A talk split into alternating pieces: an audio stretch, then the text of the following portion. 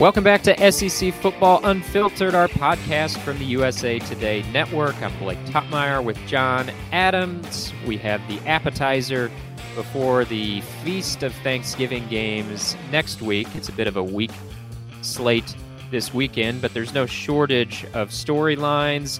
Uh, we'll get into all of it. Of course, we'll have our picks for this weekend at, at the end.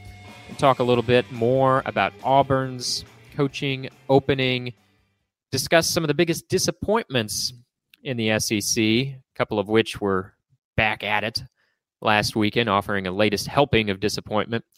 But first, John, let's get into something a little more bright, shall we? Shall we lead with the disappointments or shall we lead with the good news? No, let's lead lead with the good news, Blake. Lead with the good news. All right. Well, the the teams around the SEC that are that are feeling good about themselves. Of course, Georgia's at the head of the pack, continuing their march toward a, a number one overall seed. Tennessee beat the brakes off Missouri's six million dollar man, Eli Drinkwitz. Yeah. Still can't believe that contract happened. And then LSU squeaked past Arkansas, but uh, you know they, they didn't exactly impress the selection committee. But they're still in the hunt. Still got a chance to get in the playoff if they can. They can pull a surprise in Atlanta in the SEC championship. So that leads us into a conversation, John, of SEC Coach of the Year. You know, as as we sit here with a couple weeks to go in the season, I see it as there's there's three candidates for SEC Coach of the Year, and I'm curious about what you think about this. I, I thought going into last Saturday, you could have made the case for four candidates. I thought you could have said if if Ole Miss could get to 11 and one you have to include Lane Kiffin in that list for everything they lost last year. Matt Corral, you know, a lot of offensive weapons, the way he's reloaded through the portal, the transfer quarterback, you know, fresh faces at running back, the whole bit. I thought if they could beat Alabama and get to 11 and 1, Kiffin deserves a spot in that conversation. Well, they almost beat Alabama, but they didn't. And so I think that scratches Lane from the list. To me, it's a three man hunt between Kirby, Josh Heupel at Tennessee, or Brian Kelly in your SEC West division winners at LSU. And can we start the conversation there, or, do you think I'm leaving anybody off this list that deserves to be on there in addition to those three?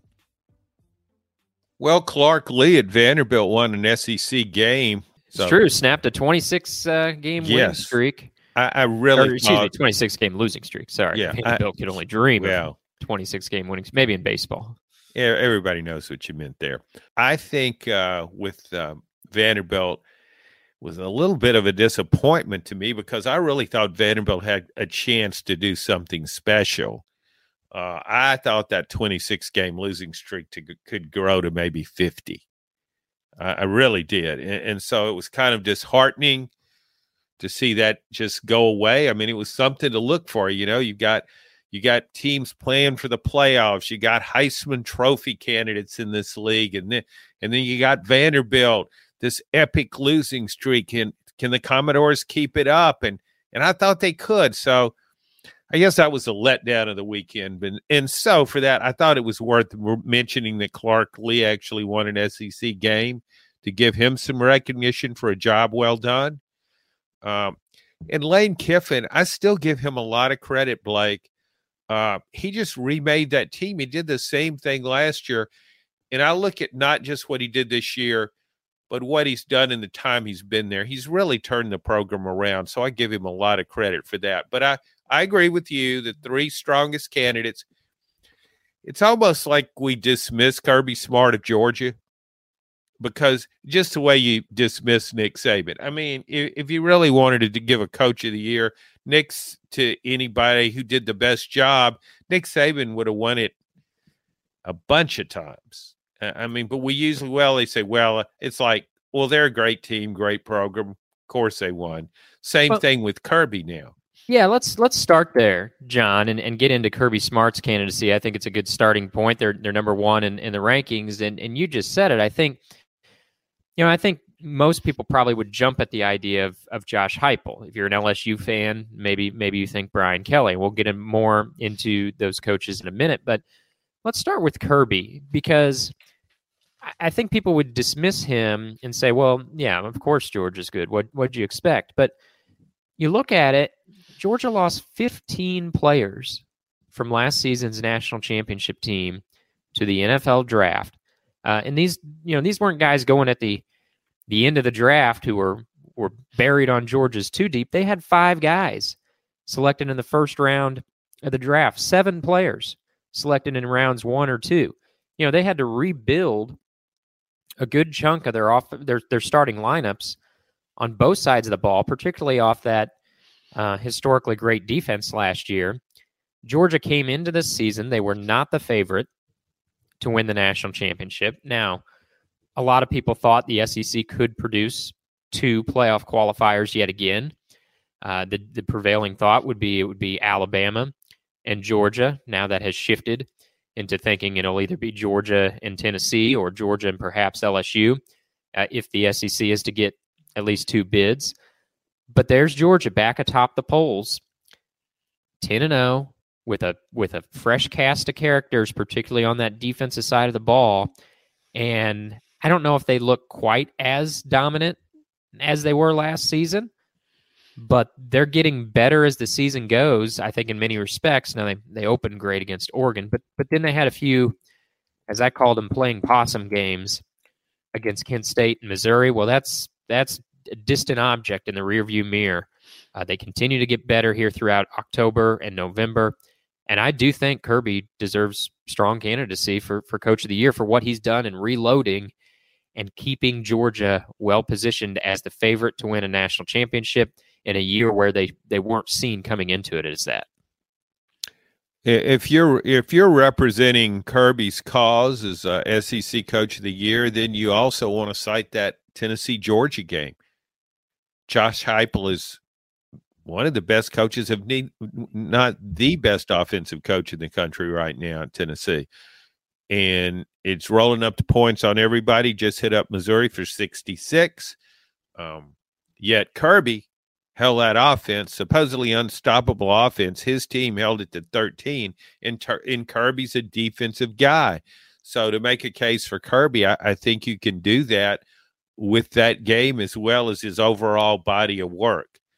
And uh, one thing, um, also to his credit, and this uh, you can say the entire coaching staff there. You, it deserves credit too, but I just thought its secondary played so well against Tennessee, and, and you see a lot of secondary lapses in today's game. I mean, the odds are against them with all these high-powered offenses, but watching Georgia all season, uh, the way its secondaries played, it's kind of done everything you ask when the ball is in the air. I mean, it sticks with the receiver one on one.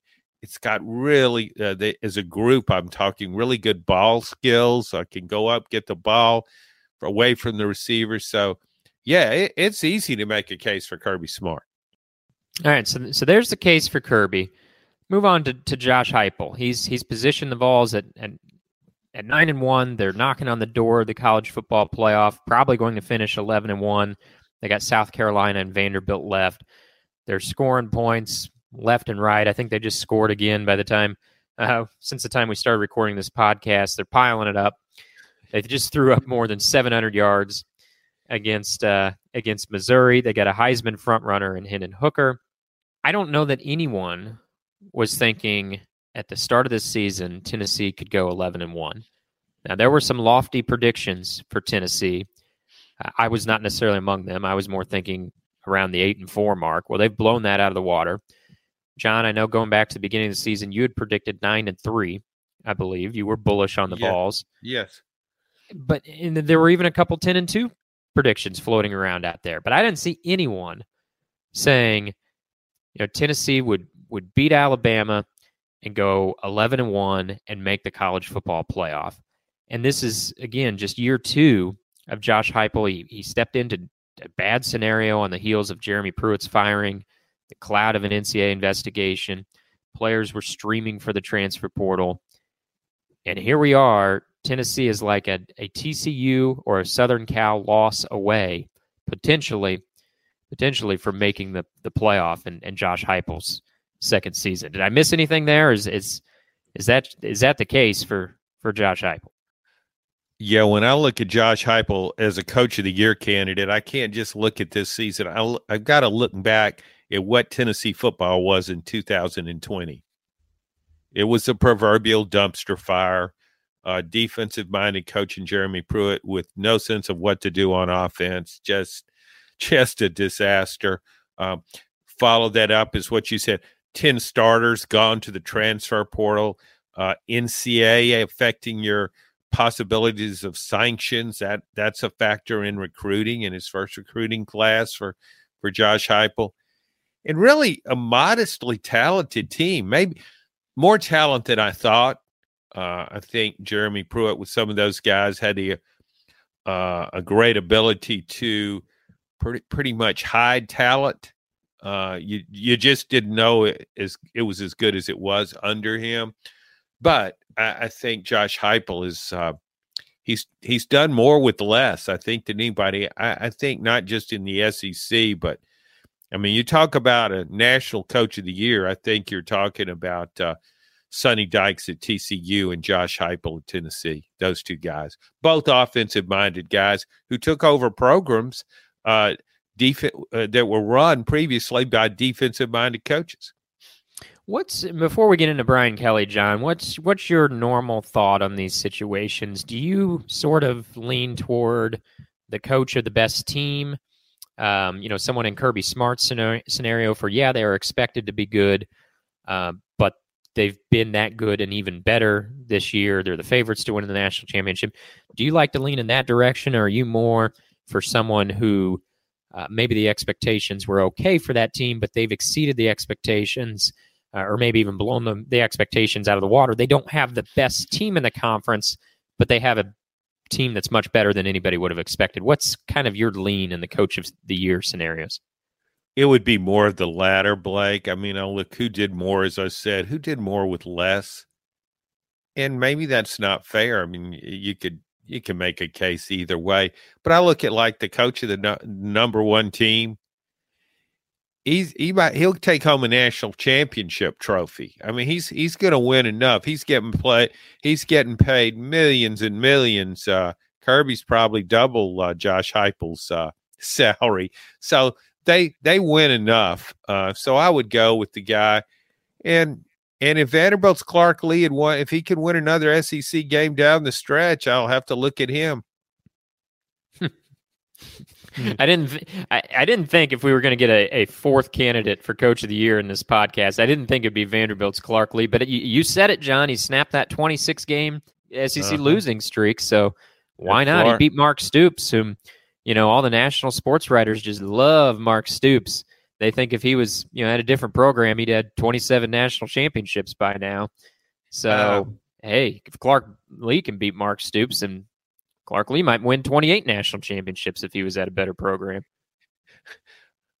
Taking a darker look at that, though, having ended a 26 game losing streak and likely to begin a new losing streak this Saturday, Vanderbilt, do you think it can match that 26 game losing streak again? Let's just say in the le- next five or six years, could you see that being matched, or is that that will that become a standard that's kind of unattainable, a search for the holy grail or whatever. Just something that you know, no, you can you can shoot for it, but you can't hit it. I think it's the latter. You can shoot for those stars, but I think Vanderbilt made losing 26 SEC games in a row look easy. I think it's much more difficult to lose 26 consecutive conference games than what Vanderbilt made it look. And that's that's the thing about a program like Vanderbilt. They can meet um, they could they could make feats like that look look simple. That's the Vanderbilt way. That's the Vanderbilt creed. They make difficult things look simple, such as losing 26 conference games in a row. Um, they they really made that look like a breeze. But I think it's much much harder to do than than what they made it look. So I think that will stand for some time. Um, you know, it'll it'll be up there with the you know the the, the long hitting streaks in in baseball and um, you know, some of those complete game records or no hitter records you see in just the, the, game has has changed and um, th- those records are untouchable. That 26 game losing streak in the conference for Vanderbilt that might be one of those those untouchable streaks. We might not see that come around anymore. Maybe I will live long enough, John, but I you don't I see don't me know doing that. No. No, uh, no. If you'd seen the X-rays, MRIs, and the blood test, you would. There's no way. But uh, you know, for for a second there, I just thinking, now who's uh, the other coach involved in that losing streak or Vanderbilt, and, and how temporarily could remember his name, and and that's unfortunate because he was part of a he's part of SEC history. Well, I know you think the world of Derek Mason. Yeah, too. I do. Yeah, he's but I think of him as a NFL wide receiver too. I know you also think the world of Brian Kelly, Brian John, Kelly. who jokes aside. about his accent aside. I mean, he, he just a he kind of embraced the joke, so good for him in the off season. But b he's he's gone out and made everybody uh, forget, or or they're kind of laughing with him now over over over that. They're not laughing at him anymore because Yeah, uh, the, the joke's on everybody else, really. Brian Kelly's come in in year one at LSU, and he's lived up to the expectations. Now, long term, the expectation is for LSU to win national championships under Brian Kelly. But I don't think anybody thought he should be doing that in year one. I think winning the SEC West in year one that uh, that meets the bar or exceeds the bar. Didn't look good in the season opener, but since then LSU got it rolling. I know they stumbled around against Arkansas on Saturday, but let's not be a victim of the moment. They're going to play in Atlanta, and here they are um, entering their 11th game of the season against UAB on Saturday, and they still have a shot at the college football playoff. This is a program that when Brian Kelly watched them play in their bowl game last year, he watched it from a from a booth from above. He wasn't coaching that game. He'd been hired, but he wasn't coaching. Uh, LSU in that bowl game last year, the Texas Bowl against Kansas State, they were down to 39 available scholarship players. Now, of course, you have some injuries and some opt outs. That didn't mean they only had 39 scholarship players on their roster. Uh, and of course, you have the incoming recruiting class as well. But that just goes to show how bleak things were, you know, just a mere 10 months ago, whatever it was, for, for LSU. They, they played their bowl game with 39 scholarship players. Brian Kelly brings in a pretty solid recruiting class, salvages that class and, and makes sure that, you know, all those guys didn't leak out uh, after the coaching change. Among that recruiting class was five star linebacker Harold Perkins, uh, who looks like a star for years to come. I mean, he was the biggest reason LSU beat Arkansas uh, on Saturday and, and is still in the, the playoff hunt. I mean, just guy guy looks like he's he's a second year NFL veteran, not not a freshman running around out there. But that was someone Brian Kelly signed after he was hired. Then he brings in a, a good transfer crop, including Jayden Daniels, the quarterback from Arizona State, whom he went on to develop. It's not like Jayden Daniels was a finished product when he came into LSU on day one. He's a much better quarterback now uh, than he was when he got here. Again, I know he's not coming off his best game, but let's not be a victim of the moment. He's had a really nice season.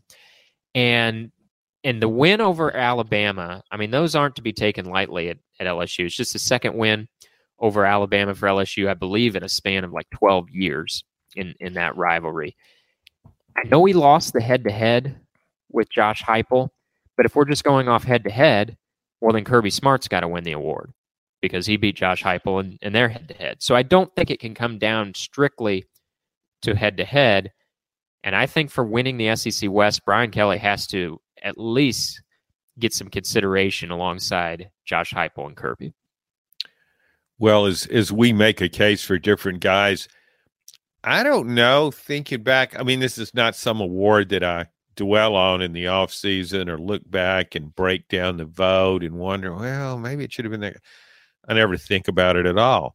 But since it's part of our podcast, I'm thinking more about it, and and I just wonder how many times you've had three candidates as strong as these guys, and then you throw in Lane Kiffin and what he's done at Ole Miss uh, and Clark Lea for winning an SEC game at Vanderbilt. Uh, quite an achievement. So it, it's a really strong, strong group. Um, so um, following politics and all the Senate and House races, I don't think they had as many strong candidates as the SEC does for Coach of the Year. So yeah, Brian Kelly, uh, his he did a great job in the transfer portal. I mean, remade his team there and signed a couple of plays.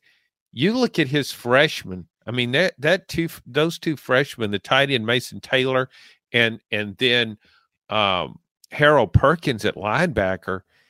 I mean, these guys, they're going to be really good for three years in only three years because they'll be in the NFL. I mean, Harold Perkins could probably leave tomorrow uh, and help somebody down the stretch of the 2022 season in the NFL. Uh, so he's done, uh, yeah, he's done a terrific job. And you point out Jayden Daniels. You're right about that. I watched him play in the Pac 12, and I just thought he was okay. He's a runner, he's a very elusive runner but I didn't see him doing what he's done at LSU. I thought LSU would be in trouble at QB once Myles Brennan said, I'm hanging it up.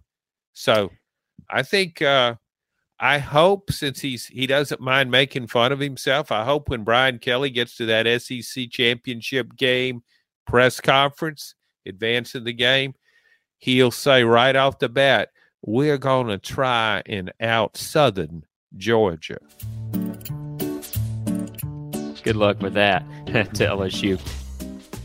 Want to change gears, John, but I guess uh, closing thoughts here. If we can offer a verdict, I think after all of after I made this this case for Brian Kelly and, and Kirby, I still lean Josh Heupel, and, and my reasoning is this, and this is assuming you know Tennessee goes eleven and one, of course. If you would have told me at the beginning of the season, Georgia would be the number one team going into the college football playoff, Tennessee would be eleven and one, and LSU would be 10 and 2 and have won the SEC West, I think I would have been most surprised that Tennessee was 11 and 1. I would have been really surprised that LSU was 10 and 2 and won the West because I thought that much of Alabama coming into the season, but I think I would have been more surprised that Tennessee would have gone 11 and 1. You could have given me 100 scenarios and I wouldn't have seen that in the cards for Tennessee. So because of that, uh, I think it's it's the biggest shock. I think I think I go go Josh Heupel. Which way do you lean at this point? Yeah, I would go with Josh Heupel, and and I think I would probably go with Josh Heupel nationally too. Even though it's it would be close with Sonny Dykes, and it has just flipped a switch with TCU and done a great job. But what Josh Heupel is not only has he won, but he has created an image of an offense that everybody's talking about. And in the offseason, other teams are going to be looking a lot at this offense and what Josh Heupel and his staff have done, and they're going to and they're going to try to emulate this.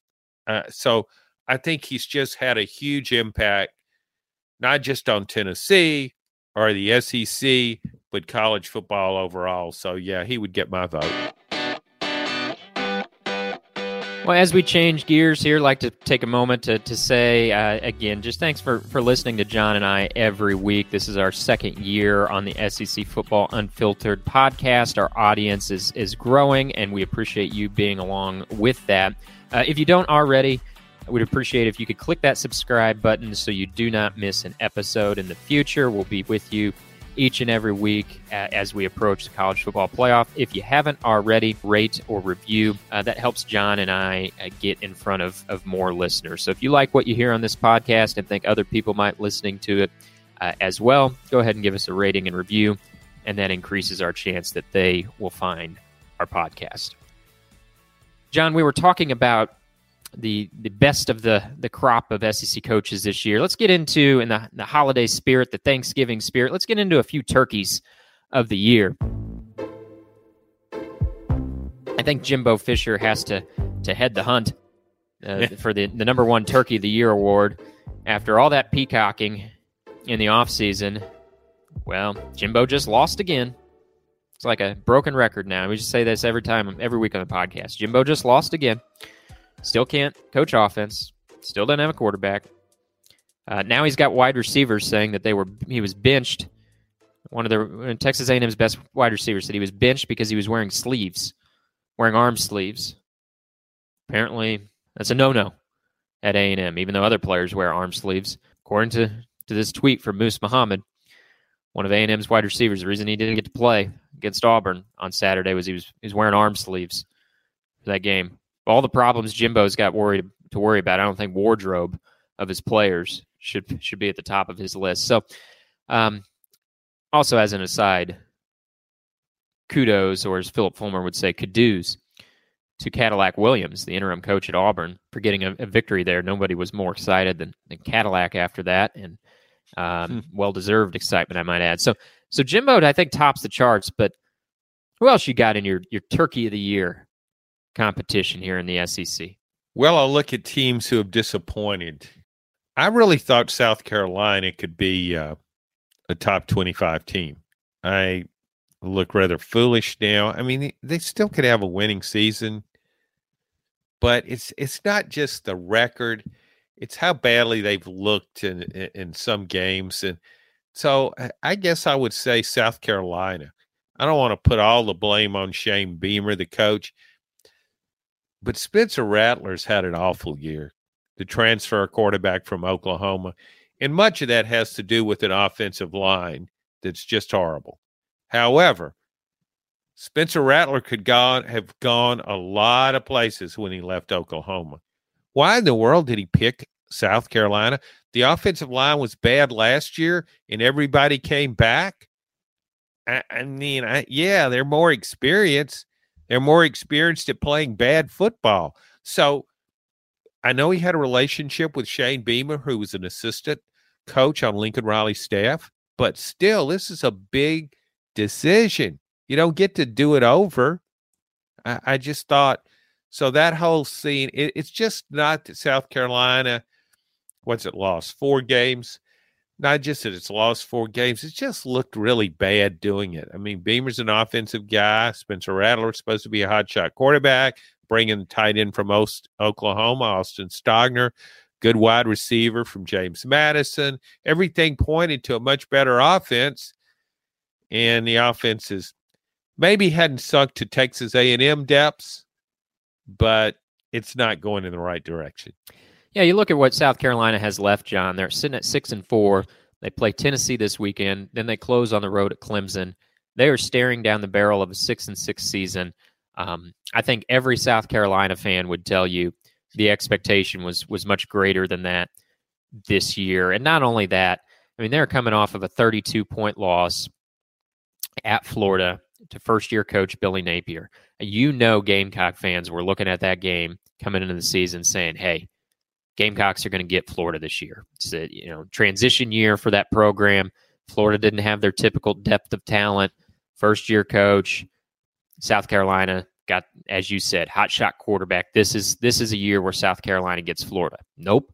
Not only did they not beat Florida, they got the they got the feathers beat off them um, by the Gators. And and I think you know, as we were talking about good coaching performances this year, I, I think Billy Napier deserves a mention. He doesn't he doesn't make the cut in terms of coach of the year candidates when you stack him up against other guys in this in this conference.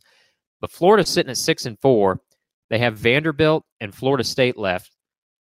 If if they upset Florida State on the road to get an eight and four, I think that's a really nice debut for Billy Napier. Uh, when you consider they opened the year with with Utah, beat Utah, um, lost to Tennessee, lost to LSU, lost to Georgia, so are a bunch of teams.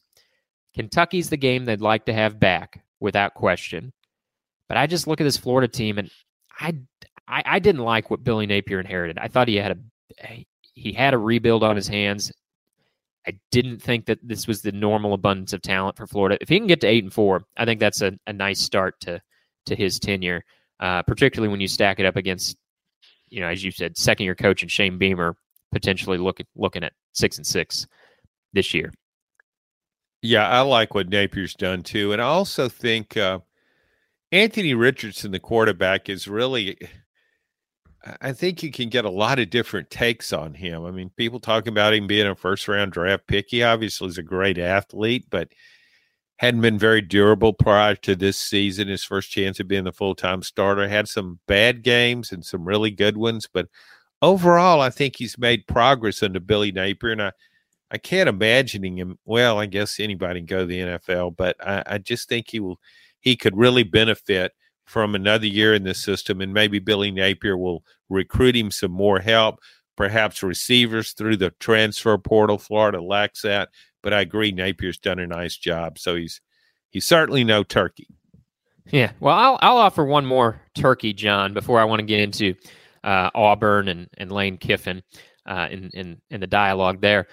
One more turkey for me has to be Mark Stoops. And Mark Stoops was enjoying himself a, a nice little tenure at Kentucky. Certainly exceeds the expectations, but you know, over the course of his tenure at Kentucky, exceeds what you would expect from a Kentucky coach.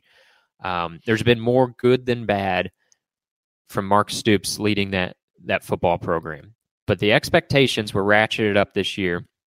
And part of the reason why was because in the offseason, Mark Stoops took on John Calipari, his basketball coach, after John Calipari accurately stated in a passing comment about facilities at, at Kentucky, Calipari was stumping for a, a new practice facility. He mentioned correctly that Kentucky is a basketball school. Oh, Mark Stoops didn't like that. No. So he did what everybody does these days. He took to Twitter uh, to to to fire back and make this a little kerfuffle between him and Calipari. Why? Why? I mean, just just ignore it. Don't don't engage with this. And Cal, what Calipari said right is right. We all know Kentucky's a basketball school. Just enjoy what you got going there with your football program. Doing a nice job. Uh, but but know your lane. Well, Mark Mark Stoops tried to get out of his lane, and life in the fast lane has not looked good for him. He's gotten run over, and Kentucky coming off of just a disgraceful loss to Vanderbilt. They'll they'll be the answer to that trivia question. Which team did Vanderbilt beat to snap a 26 game conference losing streak? That was Mark Stoops' Kentucky Wildcats. Uh, coming into this season, you had mock drafts that had Will Levis, you know, number one going in the draft next year. I didn't buy that then. I don't buy it now. Um, but Will Levis doesn't have enough around him at Kentucky to even take advantage of, of his talents. And, you know, they're they're not out of the woods yet there in Lexington because they got number one Georgia this week coming to town, uh, who I think is just going to punch him in the face. And then they finish with Louisville, there's a chance they could lose both those games and finish six and six for a season that had lofty expectations, had talk of of Kentucky maybe being the number two team in the East, being a top top twenty five, maybe even top fifteen team. They're no longer just a basketball school. They're football school or an everything school now. No, nothing's changed. Kentucky's still a basketball school, um, and and they're looking at a seven and five season at best. Yes, and there's something about losing to Vanderbilt even when it's not on a 26 game conference losing streak, it, it creates an image. You lost to Vanderbilt? What happened? I, I, was just thinking about Tennessee coaches who've lost to Vanderbilt. At some point, I mean, it, it, not right after the game, but at some point they got fired. Derek Dooley, Butch Jones, Jeremy Pruitt, all lost to Vanderbilt and were all fired within I guess within two years of that loss. So, not that I think Mark Stoops will be fired. I think he's done a nice job at Kentucky, but I think some people have made more of it. Some people in the media have made more of it than it actually is. A non conference schedule has helped. It has not been overly rigorous. I think his ceiling when he had those, he had two 10 win seasons, and good for him. That's really good for Tennessee, for Kentucky football, rather but I don't know if you can do any more than that.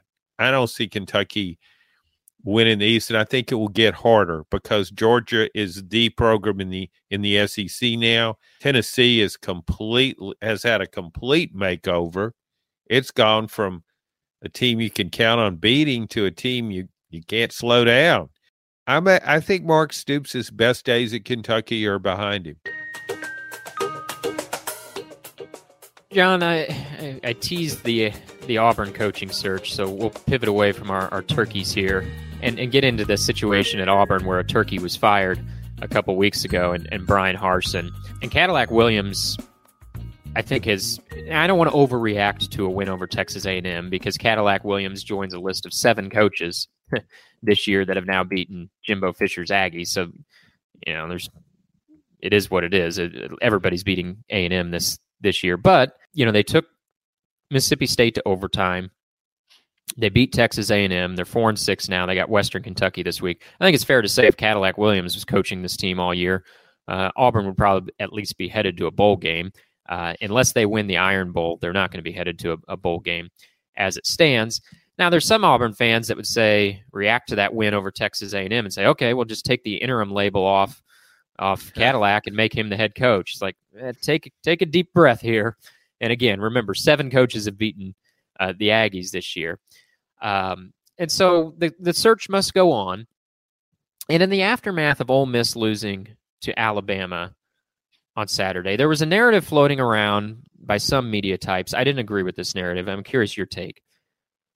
That if Lane Kiffin could not beat Alabama now this season in a down year for Alabama, you know, with what is a what is a pretty good team for Ole Miss. I don't think it's as good as his team last year, but it's a, it's a good team at Ole Miss. They have the, the the lead. They go out to a 10-0 lead. They lead at halftime. They're leading in the third quarter. Has he hit his ceiling? That was that was the narrative in, in some circles of the media. Has Lane hit the ceiling at Ole Miss? Um, will he ever be able to beat Alabama at Ole Miss? Um, the, the the argument in that commentary was no and he needs to leave for Auburn, where he can beat Alabama, beat Nick Saban, and and rise to the top of college football. I don't buy that narrative. I, I think I think if Lane stays at Ole Miss, he he can beat Alabama there. I mean, without Bryce Young, he wins he wins that game Saturday. If you if you flip the quarterbacks Saturday in Oxford, no question Ole Miss wins that game. If you give Ole Miss Matt Corral in that game Saturday. I think Ole Miss wins that game. He doesn't even need Bryce Young. You put Matt Corral on that team, and look, I love I love Jackson Dart's moxie. I mean, he he takes as many hits as any quarterback in the SEC. He'll lower his shoulder and run for yardage. I'm not. Uh, I don't want to belittle him, but Matt Corral was a better quarterback. I think there's better quarterbacks out there. They needed to hit one more play, one more pass, uh, one more connection with an open target. I don't think.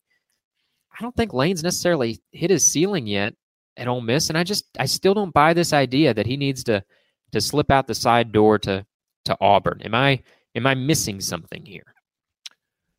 No, I think uh, Lane Kiffin is a coach for this era.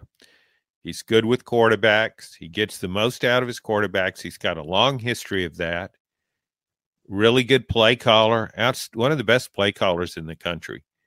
And then Look how well he's mined the transfer portal. He's excelled at that two straight years. Ole Miss's su- success is directly hinged on that transfer portal work. So, yeah, I mean, I think he can win. He can win ten games again at Ole Miss. Um, I don't know that he's hit his ceiling. I think he will keep doing well at Ole Miss. Uh, and if he wants to leave at some point, and I think he'll have other opportunities, then leave. Maybe he can get a better job. I wouldn't rule that out, but I wouldn't take the Auburn job. There's absolutely no way. For starters, you're the number two program in a state dominated by Alabama. And I know Alabama's not winning a championship this year, but bottom line, it's two wins away from being probably two plays away, I should say, from being number one. I mean, if it wins the Tennessee game, a last second field goal, if it wins the LSU game, two point conversion in overtime by LSU, Alabama's kind of where it was when the season started. So even though this isn't a great Alabama team, my point is Alabama's probably always going to be really good, and you're always going to be the number two program in that state. Another problem uh, the the boosters. They're the most aggressive as there are in the SEC, and, and they just want to get involved and they want to be. It's a very political place, and that doesn't fit Lane's personality. Lane is not an extrovert. Tommy Tuberville was the perfect coach for Auburn. He's a politician. Look where he is now. He's a real politician, but he was politicking even when he was a coach at at Auburn. He's more extroverted. He's good with he's good with boosters. He's great uh, talking in the media. He gets out uh, gets out there on the golf course with boosters uh, boosters and plays in scrambles. He's perfect for Auburn. Lane Kiffin isn't. I know he's funny on on Twitter, and he can be really funny one on one. He has some great lines. He's got really good deadpan humor, but he doesn't want to go out and play. Co- he doesn't want to go play golf with boosters. I can tell you that and he needs to stay away from that place. it's a great point, John, because I don't. I don't think Auburn's a Auburn's a good job. Uh, you know, d- despite all the all the things working against it sometimes, I'm not saying it's a great job. Auburn's a good job. I think Auburn's the best job available on this particular coaching carousel. And I think you know, for that reason and, and many others, the timing was right for Auburn to make a change. I think they can hire a, a good coach to fill this opening. Uh, I think there's a lot to offer, and I think you can use these boosters to your advantage. You could say, "Hey, in the era of NIL, you know, having having a rabid booster base, a rabid fan base. I mean, you look at Jordan Hare Stadium on Saturday night for a team that was on a you know three and six coming into play another three and six team. You wouldn't have known it if you just flipped on the TV on Saturday night. You cannot criticize the support that you get at Auburn, but it takes a certain type of personality I think to make that work to your advantage, um, and not and, and, and not just be put off by it. You know, I, it's what you said. I don't I don't see Lane Kiffin wanting to go out and play golf with boosters. You know, glad hand. He, would rather he'd rather study analytics and tweet dog photos, um, and that's fine. He's making it work at, at Ole Miss, um, and I think Lane's a bright guy, sharp minded, good recruiter, great coach, great X's and O's, but he's not going to go out there and and and yuck it up with the boosters. Um, Hugh Freeze would do that. There are other guys who would do that and could use that to their advantage. That that booster base. I don't think those boosters necessarily have to be your downfall at Auburn, but I think you need to acknowledge the the reality of the situation there and hire someone with the right personality to mesh the climate at Auburn. I, I just I, I don't think Lane Kiffin's that fit. I think, as you said, he doesn't have to stay at Ole Miss for life. We're not talking about that. But he could stay at Ole Miss a little bit longer, maybe make the playoffs when it goes to 12 teams, which could happen as soon as 2024. And then he parlays himself into a job that it, that is even higher up on the pecking order potentially than Auburn. That's that's the way I see it. Well, if Brett Brent Venables keeps losing at Oklahoma, Lane might be able to have a shot at that job by the end of the year. Sooners aren't real patient about losing seasons, and they're five and five right now, I think, and that that just doesn't go over real big there. Uh, yeah, I think I think Hugh Freeze. I think he's a perfect fit for Auburn. Perfect. I I, I just I wouldn't even think twice about it if I were making the hire. I'm hiring Hugh Freeze. He's won wherever he's been. When he was at Ole Miss, he beat Nick Saban head to head, back to back games. Uh, I, I, don't know. He's he's offensive minded. He's been good with quarterbacks. He can recruit. Sometimes he recruits a little too well and gets in the NCAA crosshairs. But overall, that aside, I don't hold that against him anymore. He's done his time. Um, so I, I would definitely hire Hugh Freeze, and and he's again he can he can play the politics. I think he'll fit in there well. And as you pointed out, Auburn's fan base doesn't have to be a negative; it can be a positive because you would have never guessed if you didn't know the records or what was going on at Auburn. If you were watching that guy was watching it on TV some and just the way the crowd was responding my goodness, you would have thought it it was in the running for the college football playoff and had to win that game to to make it. That's what you get at Auburn. So it's not you got these rogue boosters, fine, but you also have tremendous loyal supporters, and, and a coach can make that work for him. Here's what you do, John. You know, at these introductory press conferences, they usually pose for a photo. The coach is holding that number one jersey with the athletic director, and you snap the photos. Skip the jersey. Skip the jersey. You hire Hugh Freeze, and you hand him a TracFone, a burner phone, at his press conference and say, "Welcome to Auburn, Hugh. We think you're going to like it here." That's that's where you do there. Uh, and you don't have to worry about Hugh faking a southern accent. It's real. That's a good point. That's a good point. He'll he'll have that from day one. Uh, something Bryan Harsin uh, did not have. He came from a land of potato ice cream, and now he's headed back in that direction. All right, John. Let's let's get into our picks. And we both had a winning week last week. We each went five, three, and one. We each got our lock of the week, so we're back in the winning ways. I've got a one game lead on you for the season. 30, 37, and 2. You are 29, 38, and 2. I like both of our chances to get back to 500, if if not better, when all is said and done. Uh, we're going to skip you, some. Do you really? I really do, John. I, I think we're going to finish strong. Uh, well, okay, good. That's okay. That's we'll make that the statement for the podcast. I won't. Sure. I'll just leave that alone. All right, Up we're and going coming, yes. making progress, on the move. We're we're going to skip a couple of these SEC games against uh, cupcake Yes. opponents this week. If you don't like that, schedule tougher teams. Um, but one team that's not a cupcake opponent anymore, John, we've established this, is Vanderbilt. Florida is a 14 and a half point favorite at the resurgent Dores. And we know how tough it is to go into that stadium with Hmm. that Vanderbilt fan base um, and deal with the confines uh, of that that hostile environment. Uh, I like Florida here, though. Nonetheless, I think Vanderbilt's going to have their attention after upsetting Kentucky last week.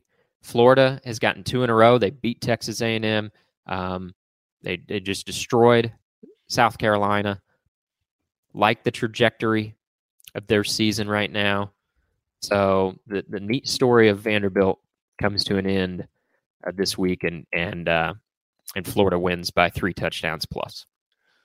Well, all the um, all the attention Vanderbilt has gotten it, from that win and ending the losing streak, it has gotten attention, hasn't it? We've got mentioned- attention on this podcast. so- Yes. Well, that, there you go.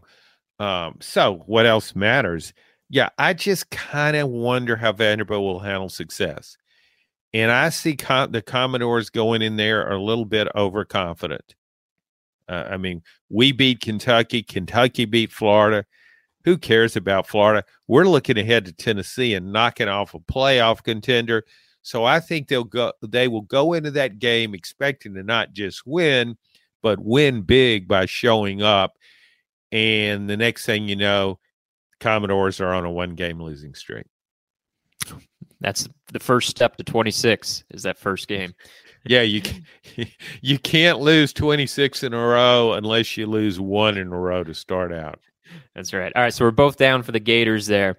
Uh, Georgia, 22 and a half point favorite at the aforementioned Kentucky, which is now firmly in the midst of basketball season up in Lexington. 22 and a half point favorite are the dogs. Woof, woof. You bat lead off here. Who, who you taking? Oh, I'm taking Georgia because uh are you, are you ever influenced by a lot of things you read and all when you didn't have a real firm opinion on something and, and, and like I've read so much about Will Levis as a pro prospect at quarterback for Kentucky. I, I I even read at one point where he might be the first guy taken. I read that, and so that kind of seeps into your thinking. I didn't really think he was that. I think he's a good quarterback, great arm, plays hard, but I never thought of him that way, and it just kind of affected me. And so I think I probably was too complimentary of him and and too optimistic about Kentucky's offense because I don't think it has a chance against Georgia's defense. Not a chance. Okay, it might can get six points, a couple of field goals. But Georgia's going to score more. Is going to score thirty. So yeah, I'm taking Georgia. Unlike you, John, I'm not easily swayed by propaganda. Uh, Mhm. Sometimes I seek out propo pieces just to kind of admire the, the handiwork there, but I'm not going to be swayed by it. I'm more strong willed than that. Um, so I'm sorry about your luck. Uh, and yet, I think you're kind of running yourself down too much. You were the one saying at the beginning of the season that Kentucky was overrated. So I don't Yeah, think you were I- as I- swayed as much as you're saying here in hindsight. No, I wasn't swayed about Kentucky, I guess, but I was kind of swayed about Will Levis because I know I wouldn't draft him, and I didn't care. I don't care what round it would be in. I'm, I I tip my hand by saying Georgia is going to punch Kentucky in the face uh, Yeah, in this game. So yeah, I'm taking Georgia to cover 22 and a half as well. All right, Auburn, John. They can't get to a bowl game, uh, but they can continue this special end of the season under Can- Cadillac Williams, uh, and that is a neat thing for this program. I, I don't want to. Um, you know, I don't want to make light of that. I, I thought it was it was really one of the feel good stories of, of 2022 uh, to see Cadillac Williams celebrating that win in front of Tiger fans, a full house, uh, who, of course, you know, remember Cadillac as a player, and now he was part of Bryan Harsin's staff. wasn't one of the guys let go. I thought they sent a message there uh, by letting Bryan Harsin some of his cronies, go uh, and keeping some others and putting Cadillac in charge. And so good for him getting that win against Texas A&M. He's got a shot for another one this weekend. Auburn six and a half point favorite against Western Kentucky. You know, if Bryan Harsin was coaching this game, no chance. I'd take Western Kentucky not only to cover the spread, I'd take them to win outright. Western Kentucky's seven and four. Um, you know, they they've they're not just a, a, terrible group of five team. They they they got an okay resume. They played uh, uh, Indiana really tough this year. Not that Indiana's really good, but uh, power five a power five opponent. They took them to the wire. But Auburn's got something going with their their ground game here, and and their defense played well against A and M. I know it's A and M, but I feel like they've they're playing with a little more pep in their step with Cadillac on the sidelines. So I think they can I think they can cover the six and a half here against Western Kentucky. I loved Cadillac Williams as a player. He was one of those running backs who refused to give up on a play. He just fought with everything he had for every yard. So I can see why he could be a motivating force on a sideline. Yeah. You like Auburn to cover the spread? Yeah, I do. We're in unison here. See if we get any difference here. I don't think we will. Tennessee, 21 and a half point favorite at South Carolina. We know Josh Heupel wants to run it up. He was scoring touchdowns with 36 seconds left against Missouri on Saturday. So I always feel more comfortable about a coach to cover a big spread like this if he's shown he's willing to run it up, pile it on uh, teams. Well, Josh Heupel, he's he's not going to follow these rules of these unwritten rules of sportsmanship. He's got a chance to tack on a garbage time touchdown. He's going to do it, and it's with confidence that I say Tennessee covers 21 and a half uh, at South Carolina. I think the same thing. He's a bettor's dream. As a heavy favorite, always go with Josh Heupel in the balls.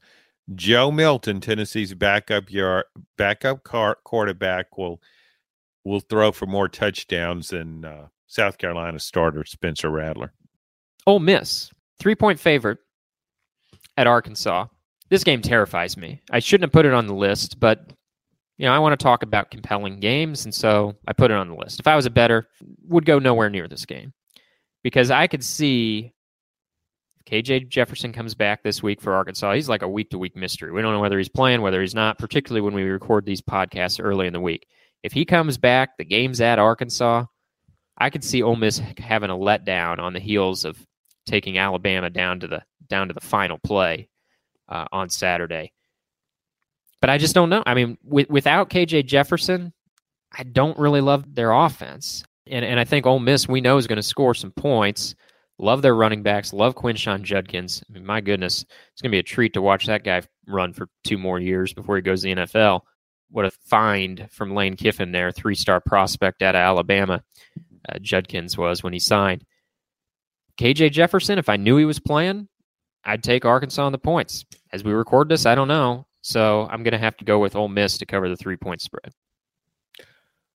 Yeah, I'm going with Ole Miss too. I love, as you do, I love Quinshon Judkins. I also like Rocket Sanders, Arkansas's running back. You got the top two running backs in the conference going head to head. They're one and two. Judkins leads one and two in rushing yardage. So Ole Miss could have a letdown after losing that game and being a contender, dark horse for the college football playoff. But – I, I still like its offense a little more than Arkansas's.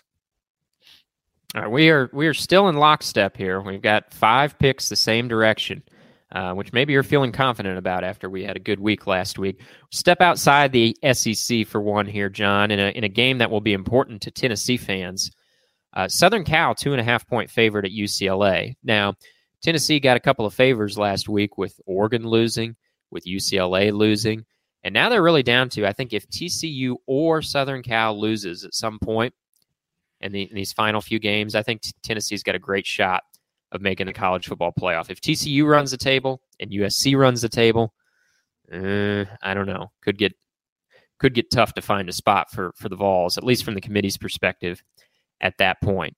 Uh, but I know you think USC is going to stumble somewhere along the way. Will it be this week? They're two and a half point favorite at UCLA. Who do you pick? That's a really cl- tough game. My first instinct was to pick UCLA. I've watched it a lot. Got a really good quarterback, really good running back. Southern Cal seems to have a little more momentum though right now. UCLA lost to Arizona, so I'm going with USC and giving the points. I'm I'm with you. I'm going to take USC. UCLA's pass defense. There's not a lot of pass defense in the Pac-12 anyway, uh, but UCLA has one of the worst. They've just been getting picked apart week after week. Caleb Williams is flying a little bit below the radar, at least in our part of the country, for the Heisman Trophy. I think in our part of the country, we think of Hendon Hooker and C.J. Stroud as front runners for that award. You wonder if if uh, if Caleb Williams has big games against UCLA and Notre Dame in the regular season finale, and then he has the Pac-12 championship.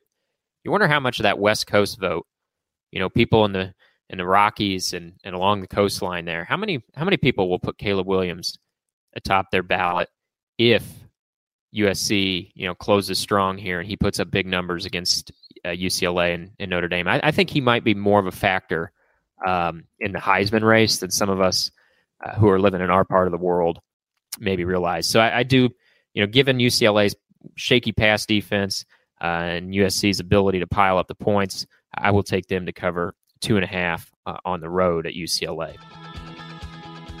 That leaves us, John, with our lock of the week. I will start us off with a, a SEC game that I did not have on our schedule this week, but I'm going to make it my lock. LSU 14 and a half point favorite at UAB. LSU about saw its its playoff hopes slip through their grass last weekend at, at Arkansas. Really a letdown performance, which sometimes you see happen to teams on the heels of playing Alabama.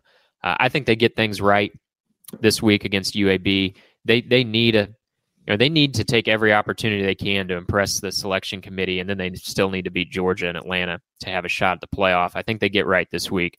I think they they cover 14 and a half against UAB, and I'll make it my lock. Well, I tell you what, Nick Saban would uh, tell Brian Kelly better be careful because Nick Saban in his first year in the SEC at LSU lost to UAB. So I don't. I agree with you though. I don't, I don't think they will. For my lock of the week, I'm going out west. Uh, haven't ventured there in a while. Haven't had much success in any geographic region of the country. I'm putting my hopes with uh, Brady Hoke, former interim coach at Tennessee. And I think you mean Brady Hoke. you said it too fast. That's not the way Brady Hoke talks. Yeah, I have a friend who can do a really good Brady Hoke impersonation. I won't attempt it though. I will go with San Diego State and give the points against New Mexico. They're, New they're Mexico. The, yeah, yeah, they're on the road at New Mexico. Yes, that doesn't okay, scare you. No, I, I mean playing at New Mexico is not the same as playing at Vanderbilt. That game was at Vanderbilt. I think you'd shy away from that 14 and a half point spread, would you not? yeah. I, I'm thinking New Mexico is that one of the more lower profile programs in the country? I, I mean, has your impression of New Mexico football changed in, in 20 years? I have no impression of it. You know, sometimes you have a hard time separating Arizona and Arizona State as uh-huh. football programs, John. Yeah, I'm that way with New Mexico and New Mexico State. Uh-huh. They they have morphed into one program. Yeah. for me. Uh-huh. Um, you know, they play games like all over the country. You always see them pop up yeah as this this guaranteed win opponent teams try to schedule it seems like and yeah they, they're really just the same team in my mind i know the Me- new mexico's the lobos i at least know their their mascot that's more so from basketball i think that i know their mascot than than anything they've they've achieved in football i couldn't even tell you what new mexico state's mascot is uh, but they're to me in my mind they're the lobos uh, because they're the same program. Actually, they're the Aggies. I remember, I remember that from basketball too. Mississippi State was, just hired their coach. I was trying to think of it. I was getting ready to call them the Aztecs. Uh, that that's Close. the team you picked to cover the spread. Yes, I know.